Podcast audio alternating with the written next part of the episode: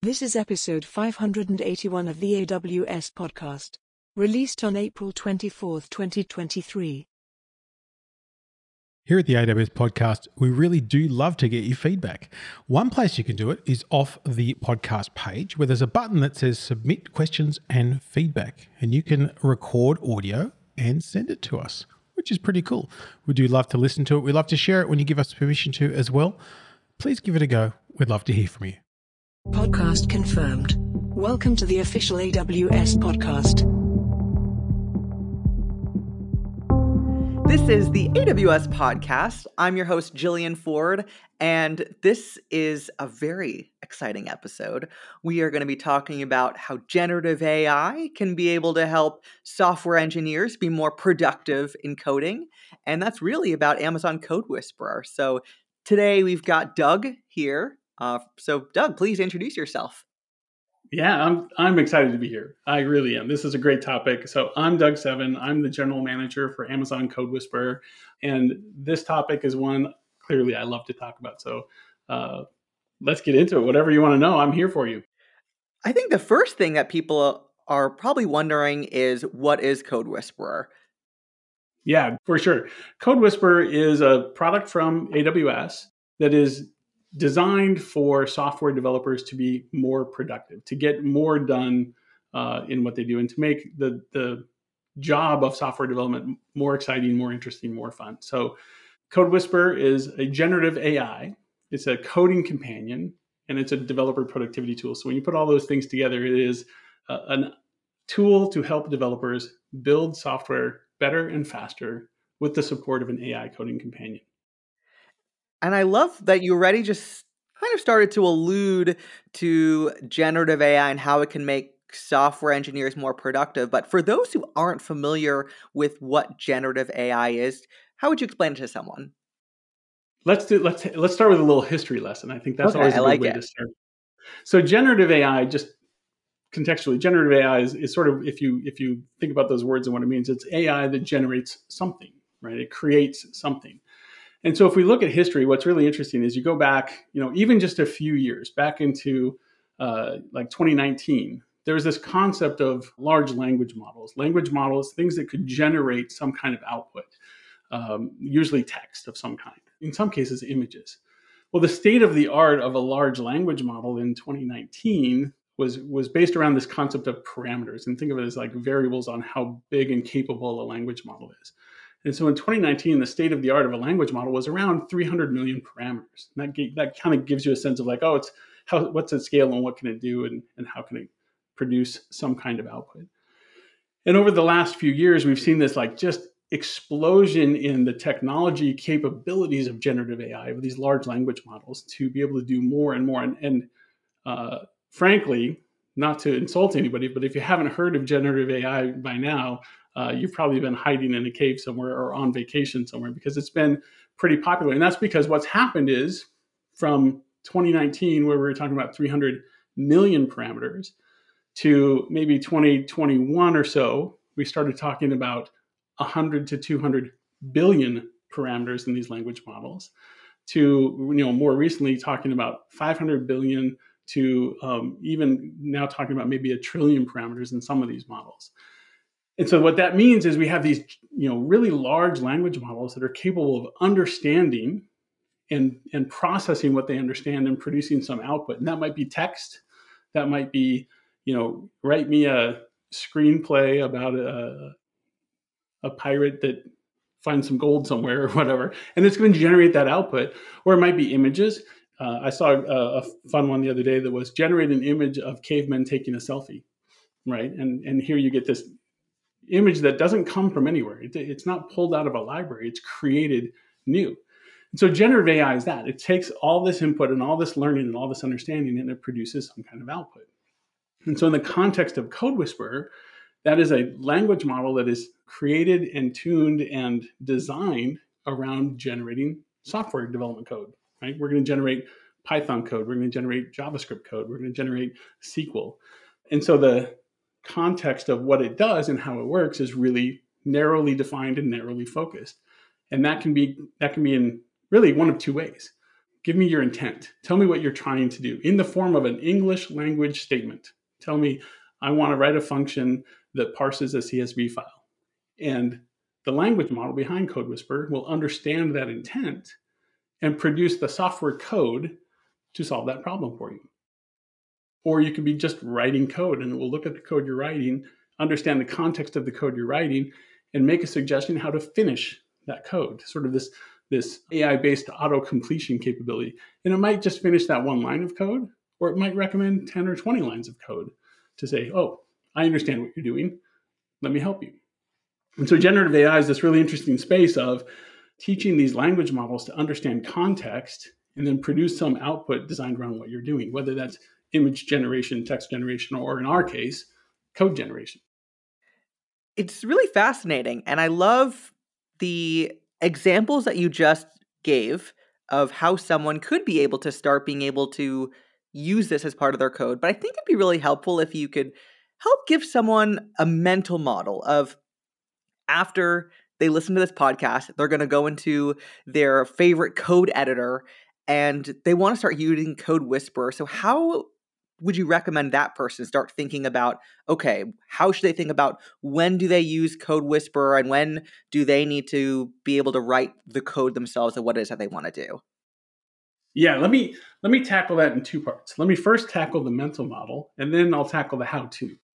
So, the, from a mental model standpoint, imagine, Jillian, that you and I are going to sit down together to write a software application.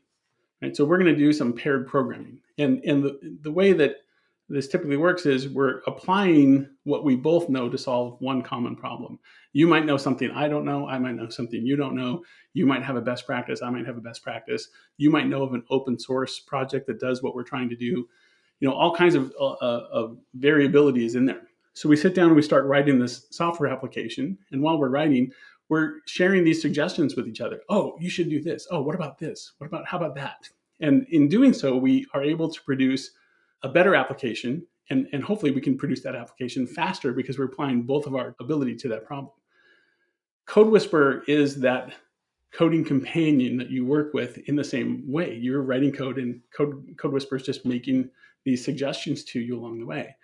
So that's the mental model, right? Think about it as that. I've got now I've got this coding companion who's kind of always with me and able to make suggestions and, and give me some hints as to what I should go do. And and in some cases, it's just making suggestions that accelerate me. I know what I'm doing, but it's just going to help me get there faster. And in some cases, it's making suggestions for things I might not fully understand. I'm trying to do something, I know what I want to accomplish. Uh, I'm not quite sure how to get there, but Code Whisper knows how to get there, and it's going to make those suggestions just like you and I would if we were working together. So now, how do I do that? How does that work? How do I get started? CodeWhisperer is accessible in a number of different ways. The primary way that most developers will work with it is through their IDE of choice. Some of the most popular IDEs are VS Code. There's a whole JetBrains family of IDEs, including IntelliJ, uh, PyCharm, WebStorm, you name it. There's all kinds of them. The way that these developers work is that they work in their IDE, they go install the AWS toolkit from the extension marketplace. CodeWhisperer is part of the AWS toolkit. So it's tucked right in there, easy to use. Um, you go into the AWS toolkit, you say start CodeWhisperer, and you only do that one time. The first time you start CodeWhisperer, and then every time you're using your IDE, it's just running. So CodeWhisperer is sort of ephemeral, right? It's just ambient. It's part of your environment now, and it's running. And then as you're writing code, that context of what you're doing is being analyzed by CodeWhisperer, and CodeWhisperer starts making suggestions for you. So as you're writing a comment. You know, let's say for let's say let's take an example. If I write a comment that says, well, I'll go back to the example I used earlier. I want to I want to parse a CSV file. So I write a comment that says a function to parse a CSV file, and I hit the return key. As soon as I hit the return key, CodeWhisperer is going to give me a recommendation. It says, oh, I understand that. I know what you want to do, and then it's going to recommend. Most likely, what it'll start with is recommending a function signature. Oh, this is what you want to do. Is this does this look right to you? Here's a function name here's some parameters that might be part of that function signature. And you look at that and you go, yeah, that looks right. Hit the tab key, and that gets written into the IDE. Hit the return key, and then boom, the function itself shows up. Okay, well, if you want to parse a CSV file, here's what you're going to do. You're going to read a file, you're going to do these things, blah, blah, blah, blah. And it gives you all the code to do that. And you look at it, you go, yep, that's right. And you hit the tab key, and it writes it into your IDE.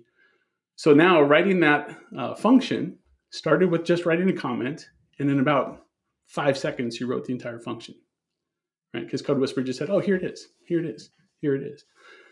If the recommendation that you see isn't quite right, you're like, ah, I get what you're trying to do, but that's not what I'm trying to do. You can simply hit the arrow key to the right, and that'll cycle you through up to five different recommendations. And if you find one that's right, you hit tab and accept it. If none of them are right, you just ignore it and keep typing. And then that recommendation disappears. And as you're typing, CodeWhisperer will make another inference. Oh, I see what you're doing. It's a little different than what I thought. Let me give you another recommendation. And you can kind of go through that cycle. And all of it is designed to be very, like I said, very ephemeral, just sort of an ambient part of your experience, non intrusive. If you don't like what it's doing, you just keep typing and it goes away. If you like what it's doing, you hit tab and it gives it to you. So it, it makes the process of writing software, it doesn't change any behavior. You don't have to do anything new. I don't have to learn a new key combination. I don't have to learn a new gesture. I'm just going to keep doing what I'm doing. The only difference is, oh, I got a recommendation, tab to accept. That's really exciting. So it sounds like really the two main ways are either before you start actually writing your code, you can put a comment that explains in plain English of what you want to do, or you can already start writing your code and CodeWhisperer can infer what it is that the code should be doing and provide you with a recommendation of what that code is. Did I get those two use cases right? Spot on. That's exactly yes. right. you, you, you, win. Um, yeah, exactly, exactly that. I can I can either describe my intent and get a code recommendation, or I can just do what I'm doing and get some some code suggestions along the way that say, "Oh, I get it. You're trying to do this," and maybe that's just finishing the line of code that I'm writing, or maybe it's giving me an entire function. Perfect. And I hope when people hear that, they can start to say, okay, wow, this can definitely make me more productive. And it's not something that I have to really learn how to incorporate into my workflow. It's just something that is, like you said, that coding companion that can really help you be more productive. Yep. It's the easiest thing to learn how to use because you don't really have to do anything. Yeah. Once you install the AWS toolkit and and start CodeWhisperer, it just starts working. You don't have to, like I said, you don't have to learn new key combinations. You don't have to learn how to do anything. It just kind of does its thing. I love it. And you gave an example earlier about having to edit a CSV file. So in that case, does that mean that it's not just for AWS specific use cases? It could be for other non AWS specific use cases? Yeah, that's exactly right. So if you think about if I if we go back to the conversation we are having around how these large language model generative AI things work, you know, arguably you could say much like a human, you got you have to train them to do something. And so you you teach them by giving them lots and lots and lots of examples. And so we go and we get, you know, millions and billions of lines of code from public sources or from Amazon or from wherever and teach these language models like this is what software development looks like. So if you want to write software, this is what it looks like. And this is what it looks like in uh, you know TypeScript, and this is what it looks like in Scala, and this is what it looks like in C++. And we we teach it these things. And then when it, when it's generating code for you, it it understands these patterns, it understands these things, and it's looking at, at what it knows about software development, and it's not pulling from a library of existing code snippets. It's looking at what it's learned and saying, okay, I understand this pattern, and I can produce an output for you that matches what you want to do. So interesting that you said that it's understanding these patterns. So in that case, is it improving over time based off of the actual developer's coding style or the code that they've written? Yeah, there's two really interesting aspects to that. And one of them is the, the idea of context, right? So just like going back to my example, if you and I were to sit down and write some code, um, the more that we both understand the context of what we're doing, the more we can apply our knowledge to that problem space, right? So, so you can imagine when you when you're going to sit down and write some code, and you open up, and you say, okay, let me create a new blank JavaScript file.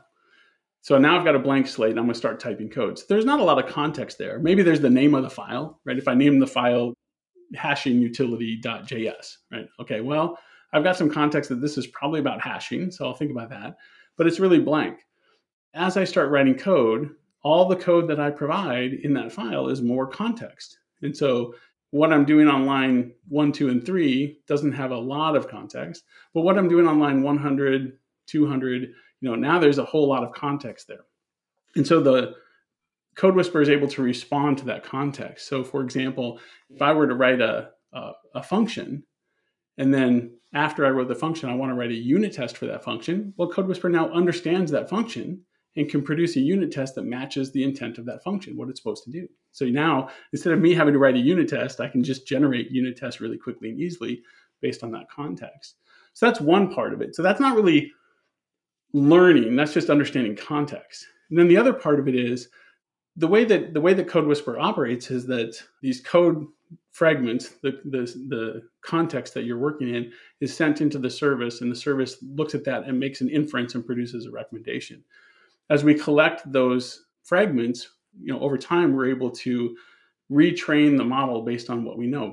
This is a combination of like getting more source data from a, a, variety of places, including from Amazon itself, to say, let's, you know, we've got more data now, we can learn more, and the data that it comes into the service through developers writing code and learning from what developers are doing and making the model smarter, if you will, like improving uh, what the model knows about how developers work. Um, of course, we, we, want, we want to be flexible and so part of what uh, you can do as a developer, if you wanted to, is in the configuration settings, you can say, you know what, I'll, I'll send my code to you so you can give me an inference, but I don't want you to store and, and save that code. I don't want you to use my code for retraining so that you can always opt out of that. I love that option for people. Yeah. So, one thing that I think is really interesting about CodeWhisperer is the security scanning. Can you tell people about how that actually works? What is it scanning for? Absolutely. So, this kind of goes back to one of our sort of foundational principles in terms of if we're going to produce a generative AI, we're going to produce, you know, we're going to build something that that creates new code. It's not like I said, it's again, it's not pulling from a library of, you know, a dictionary of code snippets. It's creating new code. So in doing so, we can have a pretty good sense of what it's capable of and what it's able to do. But as with anything that's generative, you know, lots of things can happen we do a lot of work to make sure that the code generation coming out of Code Whisper is really good. That it's not toxic, it's not biased, it doesn't have security vulnerabilities, it doesn't include sensitive information. You know, we, we do a lot of work to make sure that what's coming out of it is is really good. It is possible with anything that's generative that you'll get an undesirable result. Or what's even more likely is you're getting code recommendations and then you're augmenting those code recommendations with your own code, and the combination of those things might create some kind of problem. And so part of our philosophy was we need to we need to take a very responsible approach to AI. If we're going to be generating code, we need to make sure we're very responsible not only in how we generate the code, but the tools we give you to work with that code. And so what we did is we collaborated with our partners in the CodeGuru team who provide a bunch of code reviewing tools and code scanning tools as part of a CI/CD pipeline. And we said, "Hey, can we take that code reviewer capability and do kind of a shift left? Move it from, you know, keep it in the CI CD pipeline for sure, but also let's bring it into the IDE. Let's give that capability to our developers while they're in the IDE before they commit the code to check that code and see if it's got any vulnerabilities in it or if it's got any issues in it. And so that code reviewer capability, the code scanning capability that we include in Code Whisper is based on what's in CodeGuru. And it's able to scan for top security vulnerabilities. You know, it'll look for things like SQL injection and code injection and hard coded uh, authorization tokens and uh, personally identifiable information in some cases. You know, so it's designed to just. Uh, I often talk about it as uh, it's kind of like a seatbelt, right? It's there to help keep you safe. And the idea is that it doesn't run all the time. Most of CodeWhisperer just runs all the time. Like I said, it's very ambient, right? Code scanning is something that you invoke when you're ready. You say, okay, I've done a bunch of work before I put it into the CI/CD pipeline, let me run a code scan. And that code scan is not going to run only on the generated code. It's going to run on all the code, the code that you wrote and the code that CodeWhisperer provided, and tell you if there's any vulnerabilities in that code. Really exciting. So going back to the generative AI, the, the buzzword really of the day, if people probably read all over the internet, people might be thinking, "Oh my gosh, this must be expensive." So, what do you say to someone that who has that concern? Yeah, you would you would think that, but that is not the case. One of the things we wanted to do here is really make this very accessible to as many people as we could. The, again, the idea behind Code Whisper is let's make the developer experience better. Let's make developers more productive. Let's make them uh, faster at what they do, and let's let's help them enjoy the process of developing software. So when we released Code Whisper, we we decided to do do it in a, eh, where we have two options.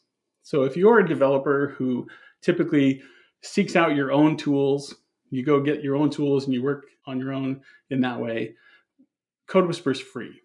The only thing you need to do is sign up for what's called an AWS Builder ID, which is just an email address and a password. And that's the way you authenticate into Code Whisper. You get all the code generation capabilities across 15 different programming languages. We've got Python, Java, JavaScript, TypeScript, C Sharp, C, C, Scala, Python, Ruby, Rust, Go, SQL, uh, Shell script. I'm probably missing something in that list. Um, so you get all of that code generation capability. You get code scanning capability that we talked about. We have another capability called Reference Tracker, which is a really important one because when code recommendations happen, it's very possible that we might make a recommendation that looks a lot like some of the training data that we have, in which case we can identify that and say, oh, actually, this is code from a licensed open source project. So let me let me tell you that. And again, this is just like if you and I were coding, you're like, hey, I know this open source project, we should use this thing. Hey, here's code from a licensed open source project. By the way, it's under an MIT license. By the way, it's under an Apache license, whatever it is. And here's a URL. You can go check it out and we'll log that reference for you so that you can you can track that and follow that. So you know what code you're using and, and what it's doing. That's all included in Code Whisper that we don't charge any money for. You can just get it and use it and, and run with it. And so we want developers to be happy and productive and run uh, as fast as they can. For organizations that want to roll Code Whisper out to their entire organization and want to have some oversight. They want to be able to manage who has access to Code Whisper. They want to apply some policy around whether or not you can or cannot use open source references. They want to uh, maybe they want to disable that feature organizationally. They want to have some of that control. We have a version of Code Whisper that's $19 per user per month, and it gives the organization the capability to use single sign-on and have that administration oversight that they want. When you said free, is it free tier or like free? free, free. Uh, it's free. Wow. it is literally go into your favorite code editor, install the AWS toolkit, sign up for a builder ID, start Code Whisper, never pay us. That's wild.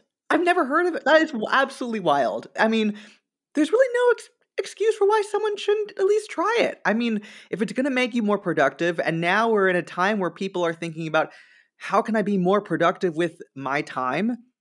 If you're a startup, how can you be able to be more productive given you have such a lean team? And I mean, this is one way of being able to do that. It's awesome.